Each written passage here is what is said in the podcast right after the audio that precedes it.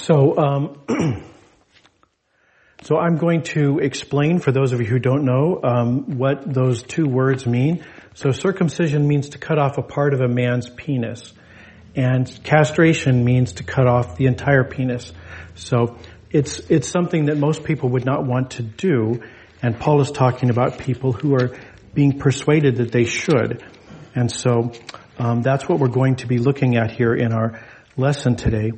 Now, um, people sometimes, when, when things are unpleasant or, or uh, make us kind of nervous or make us uh, wince, sometimes we make jokes about it. And I saw a joke this week. So there's a Christian satire site called the Babylon Bee, and they really do all kinds of uh, social commentary. But I particularly like their Christian uh, commentary. They um, they have this imaginary news story that says circumcised Galatians really wishing the letter from Paul had come sooner. So uh, the the idea is that the letter arrived, but it was too late for some of those um, Galatians. So because in the letter Paul says Paul says um, don't get circumcised. Paul is saying I know that they've been telling you to get circumcised, but don't do that. So that's that's what um, Paul is uh, saying in the letter.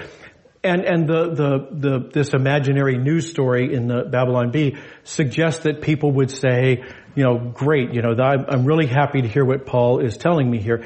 But, but I don't, I don't know if that's true. I mean, uh, we, we, you know, we have to assume that yes, of course they would be uh, happy to not do uh, a circumcision. But on the other hand, you know, Paul is pretty serious. I mean, he's written this, this book. It's, it's, uh, it's really a letter. It's six chapters long. I mean, you know, how often do you write a six chapter letter? So Paul is really concerned that they're going to do this. So, so, uh, I, I don't know whether, whether they were about ready to go through with this or whether, whether Paul was just being, you know, overly dramatic.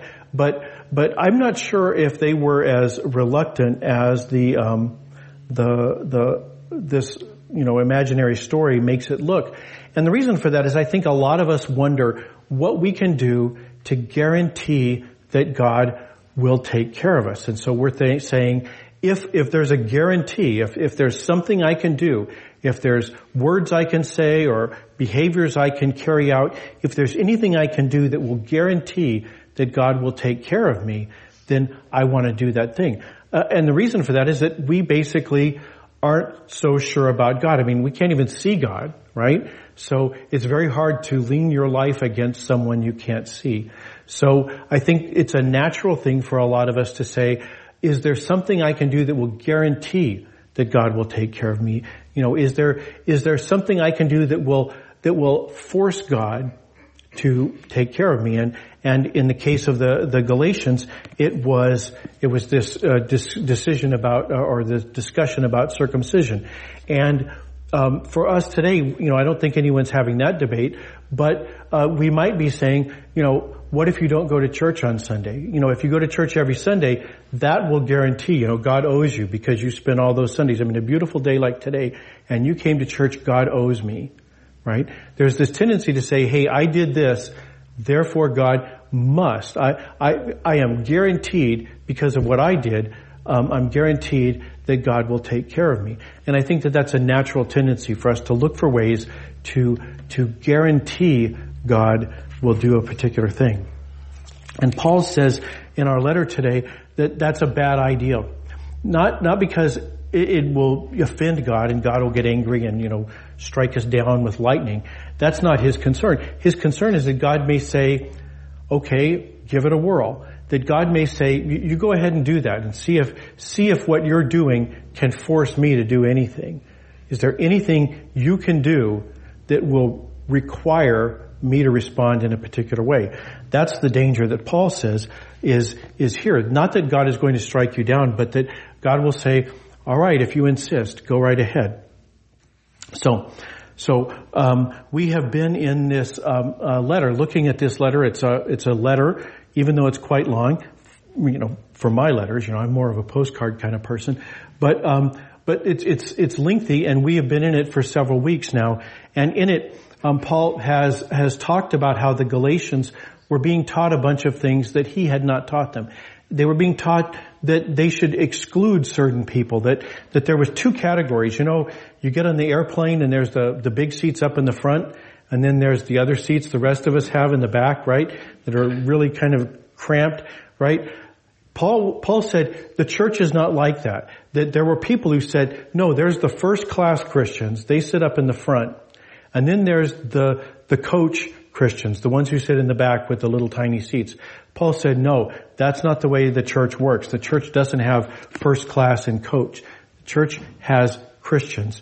And so Paul said that. He said, he said, um, that uh, the the problem with the or one of the problems with the Galatians is they weren't listening to the Spirit. God had given them His Holy Spirit, and when the Spirit said something, they wouldn't listen to Him. So so he said you you need to really start listening to the Spirit. And God said, or, or Paul said, uh, God spoke. We believe God inspired Paul to say um, in his letter that that their desire to to find that thing that would guarantee God would take care of us. They were saying, some of them were saying, hey, if I obey the law, if I, if I obey, not, not the law we have, but the, the religious law that they had, if I obey that religious law, then, then God will, will take care of me. He's guaranteed to take care of me. And Paul said no, that, that the law is, is something that was designed for a period of time before the Messiah came.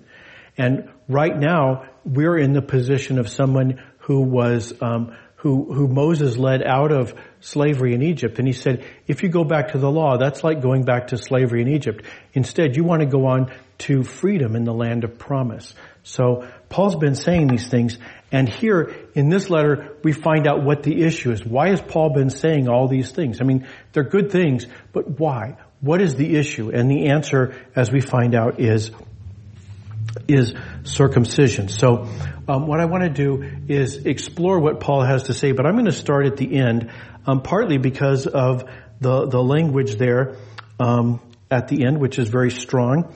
Um, so I think most of us today wince at the thought of castration. Um, it's not something that any one of us want to lose a body part, and so I think we wince at it. But in the first century, people, might, they might have winced at this, but they would certainly have winced at the other word Paul uses at the end of this section, which is cross. He talks about the offense of the cross. And it was absolutely an offense that it was not a word people used in polite company. And Paul's used it, this is the third time already in this letter, and he's still going to use it three more times. So, uh, for Paul, uh, the cross is very important. And so he's not afraid of saying words that people kind of wince at. So, so, Paul says um, uh, in verse 12, so again I'm working backwards, he says, I wish the ones who are upsetting you would castrate themselves. Now, we don't see often in the New Testament anybody wish bodily harm on another person. Certainly not, you know, the the good guys, right? You know, the you know, we expect people like Paul to not be wishing um, bodily harm on people. So people have tried to figure out was Paul just having a bad day, and maybe he was. Other people say, you know, you know, Paul, or maybe not a bad day, but Paul is really, you know, trying to emphasize what he's, what he's communicating to them. Other people say what Paul is doing is he's illustrating the absurdity of what they're doing by being absurd himself. That he's taking their argument to its absurd conclusion. He's saying, well, if you enjoy, you know, if you think that by cutting off a little part of your body will, will help, then, um, why not cut the whole thing off, right? He's saying, don't be absurd that that's a dumb idea. So maybe that's what Paul's doing. Um, there's another theory, which is in this part of uh, Asia Minor, there was a, a, pagan cult. It was actually native to this region, and it was the cult of Cybele or Cybele. I don't know how to pronounce that word. So uh, she was a mother goddess. So it was one of the many pagan gods that they that they um, uh, idolized in that um, in that area. And the priests of Cybele would sometimes get into a big frenzy. They'd work themselves up into a frenzy and they would castrate themselves. So maybe what Paul is saying is, if you're gonna do that, if you're gonna, if you're gonna circumcise yourself, you're no better off than the pagans that live around you. You might as well be one of them. You're making a big mistake here out of this religious fervor you've got going on. So Paul's saying, don't be like them. So uh, whatever whatever the reason, Paul is saying, don't don't be like those people. I wish that they would do this. So, so then he says, verse um, 11, brothers and sisters, if I'm still preaching circumcision, why am I still being harassed? So, if I'm still preaching circumcision, why am I being harassed? Now the word harassed, maybe Paul minute just, you know, harassed, but, but the word is actually a very strong word. Um, and, and, I've been meaning to do this. So, so I, I tell you often, you don't have to be a Greek scholar. You know, the beautiful thing about the era we live in is that you can study your Bible and, and get the benefit of hundreds of Bible translations today. There's a Bible stu- there's a Bible site called Bible.cc, another one called BibleGateway.com. And if you're ever reading your Bible and you're wondering what do they mean by that, you know, what's that word mean? Um, you can don't. I mean, you can look at the footnote, but the footnote is coming from the same position as the translators probably, right? The people who put that particular Bible together. Sometimes it's good to go look at a different Bible. And the beautiful thing about Bible.cc and BibleGateway.com is you can say, I want to just look at this one verse and it will show you all the translations. So dozens and dozens of translations at a single click, right? You just get them all. And you can see um, it's too small to read. But uh, I did look, um, as I do, um, and this word harassed really means persecute. So if we think about the story about Paul, you know, we know the stories in uh, Second Corinthians. He talks about how he's been he's been stoned, he's been um, he's been uh, uh, a shipwrecked, he's been beaten with rods, he's been flogged in the temple or in in the synagogues. Uh, Paul knows what it means to be harassed, and he says he says why is that still happening? See, the, the, the people in Galatia had been told, Paul just gave you a different story. Paul was just trying to sell you kind of uh, Christianity light. He was just kind of giving you the, the soft version of Christianity and you need the hard version. And Paul's saying, look, if I went around telling people Messiah has come and nothing is different, just carry on the way you've always been going. If, if I did that, then why are people persecuting me? Like I said, Messiah has come. Everything is different. Paul's saying, just look at the fact, look at the lumps, you know, look at the bruises and say, that doesn't look like a guy who's saying, everybody keep doing what you've been doing. He says, no, I've been saying because Messiah has come, everything is different. So, he says, um, if I'm still preaching circumcision, why am I still being harassed or persecuted? And then he says, in that case, the offense of the cross, and people would wince here, um, the offense of the cross would be canceled. What does he mean by that? Well, he means that that um, the the the the Messiah has come, but the Messiah was executed on a cross. That that is offensive. It's offensive to Jews because because they don't expect the Messiah to be crucified, and it's offensive to Romans because Paul is saying that this tool that the, the or, you know, Gentiles generally, that this tool, which is reserved for the lowest of the low, is, is so badly administered that it can be administered to the highest of the high.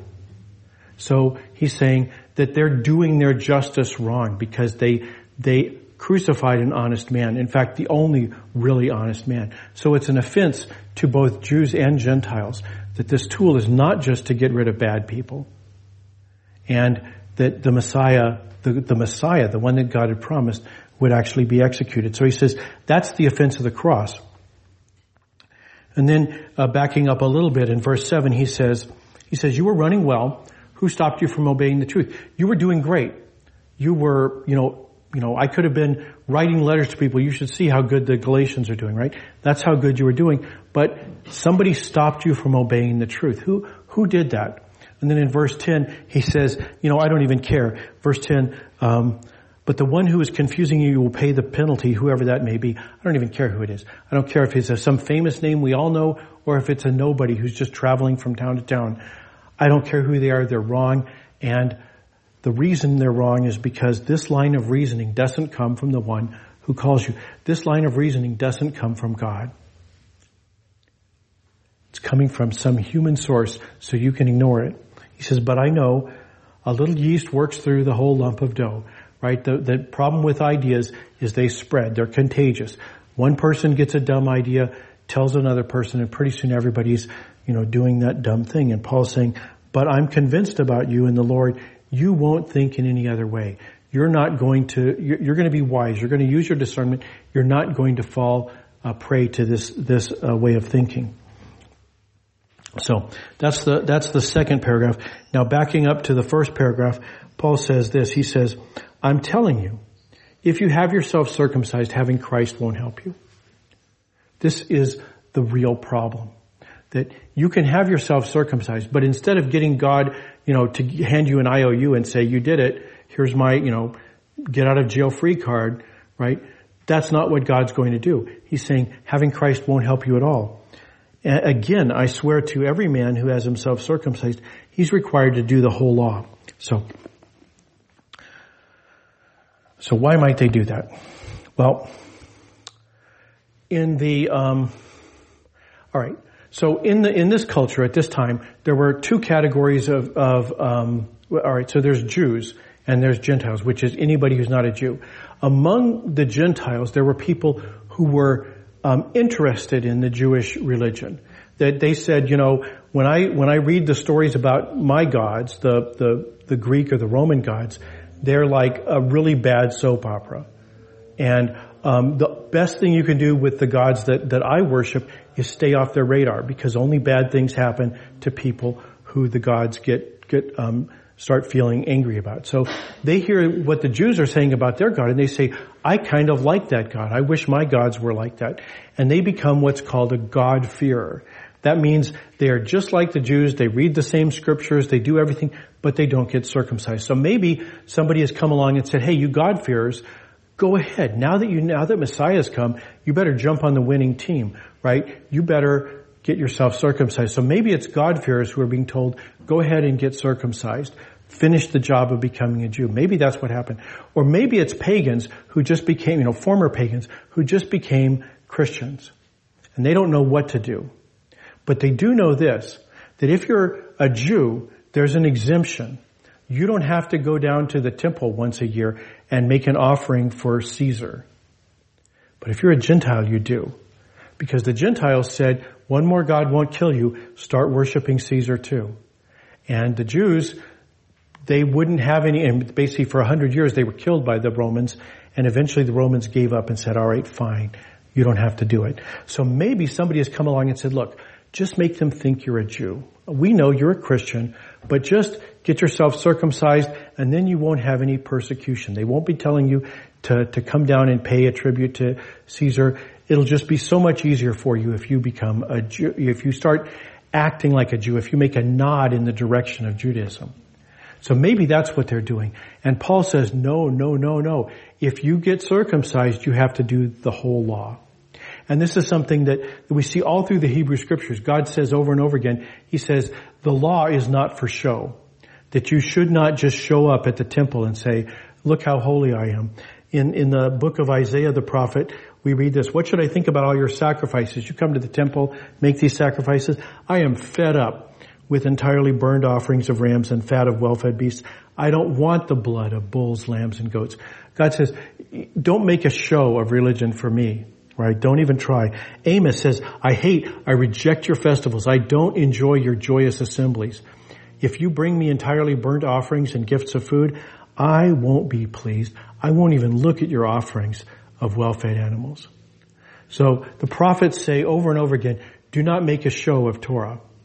Do not obey a little bit of the law for show because it's, God's not pleased by that. So Paul says, Paul says, if someone has told you you just have to obey a little bit of the law to get the authorities off your back, don't believe them. If you're going to start obeying the law, you're required to obey the whole law. So, he says, you people who are trying to be made righteous by the law have been estranged from Christ. You have fallen away from grace. So, what does that mean? Well, there's a couple of things. First of all, it means you have no idea how hard it is to obey the law. What makes it hard? Well, there's 613 commandments. Do you know them all? 248 are do's, 365 are don'ts, and you have to obey them all perfectly. The rest of today and also tomorrow, and then um, Tuesday, Wednesday, Thursday, for the rest of your life, you have to obey all 613 commandments perfectly. And by obey, I mean obey the spirit of the law, not just the letter. Oh, and by the way, you've got to do it for all the days leading up to today too. So everything in your past, you have to obey the law. So he's saying you have no idea how hard it is to obey the law. Um, it, it is also a sign of ingratitude, right? It's saying, hey, I think you, you know, let, let me help out a little bit, right? You know, you, you don't look like you can cover, you, you, you can handle this. I'll help out, right? And, you know, that may be a nice thing. If somebody invites you to a restaurant and, you know, it's a, it's a big ticket and you say, all right, here, let, let me, let me cover the tip, okay? Let me at least get the tip. You might say something like that. That's a polite thing to do. But suppose instead somebody takes you on an all expense paid vacation, a world tour for, for, uh, three months. You're traveling around the world. You see all the great sights. They pick up the bill for the entire thing. And then in the last day, you're at a five star restaurant and they're picking up the tab for that too. And you say, here, let me get the tip. Right? That's, that's, at, a certain point, being kind of courteous becomes an insult. It's like, look, what have we been doing for the last three months? I've been paying your bills. And on top of that, it's, it's even that doesn't really reveal the scale of the problem because Jesus didn't give us a vacation. Jesus gave us salvation. Jesus didn't, didn't, you know, do something that we can really help with. Jesus came from heaven to earth. Jesus came from, from earth to the cross. Right? We can't help with that. There's nothing we can do. Here, let me cover this part. Right? There's nothing we can do. So Paul's saying, we don't even know how, how hard it is. We certainly don't realize how ungrateful we're being. And he says more than that. It betrays a lack of trust. If you think of the story of Genesis, right? What is the story? God says, hey, everything, everything you can see, go crazy, have fun, right? He says, this one tree, don't eat from the tree of the fruit, uh, don't eat the fruit of the tree of knowledge of good and evil. And the serpent comes along and says, hey, God's holding out on you. The really good stuff's on that tree. You better have some. And they distrust God. Paul's saying you're doing the same thing. You've heard the good news. God determined in his wisdom this is the way to save the world. And you're saying, uh, you know what? I better just hedge my bets. I better just have a backup plan, right? You are exactly, when you do that, you are exactly like Adam and Eve. You're saying, I don't trust God.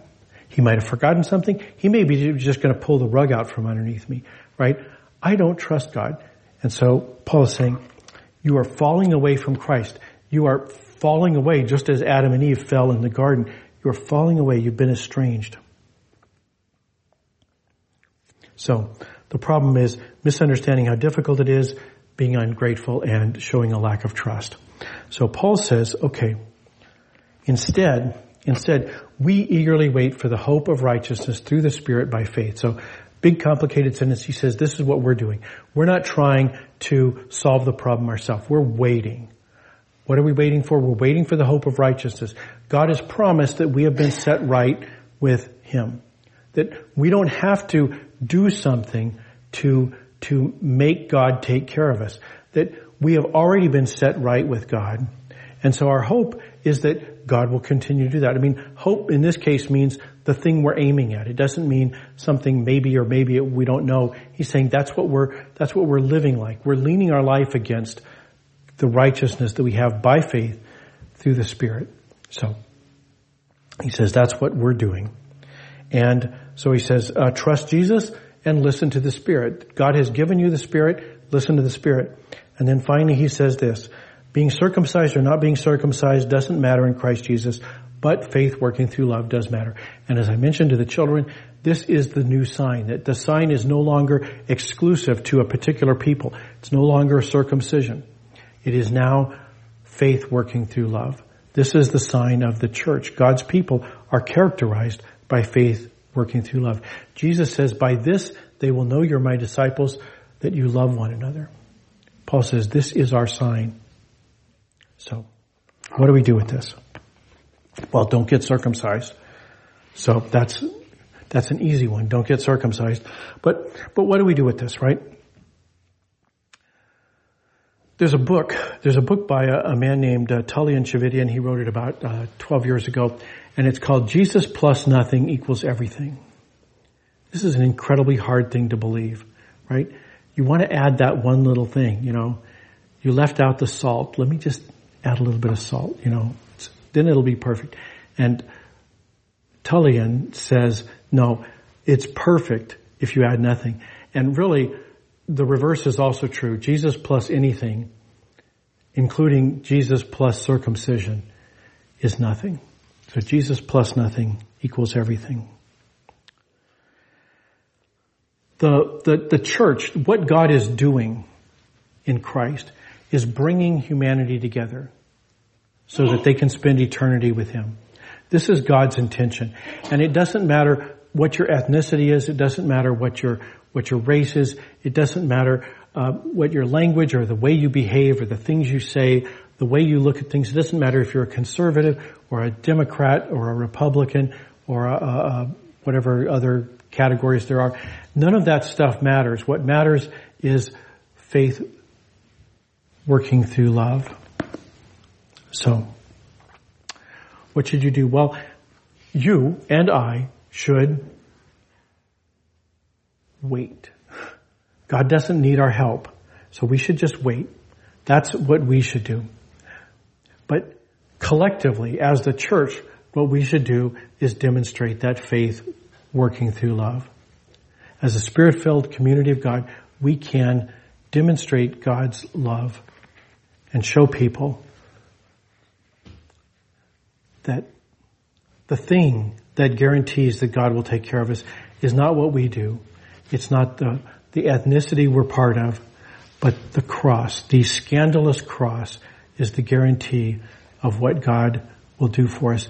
And the Spirit testifies to the truth of that. So don't do anything. Now, what if there's something you'd really like to do better? Paul's going to talk about that next time. So not, not next time for us, but when we pick up in two weeks. So there is help, but don't try. Don't try to add something to what Jesus is doing.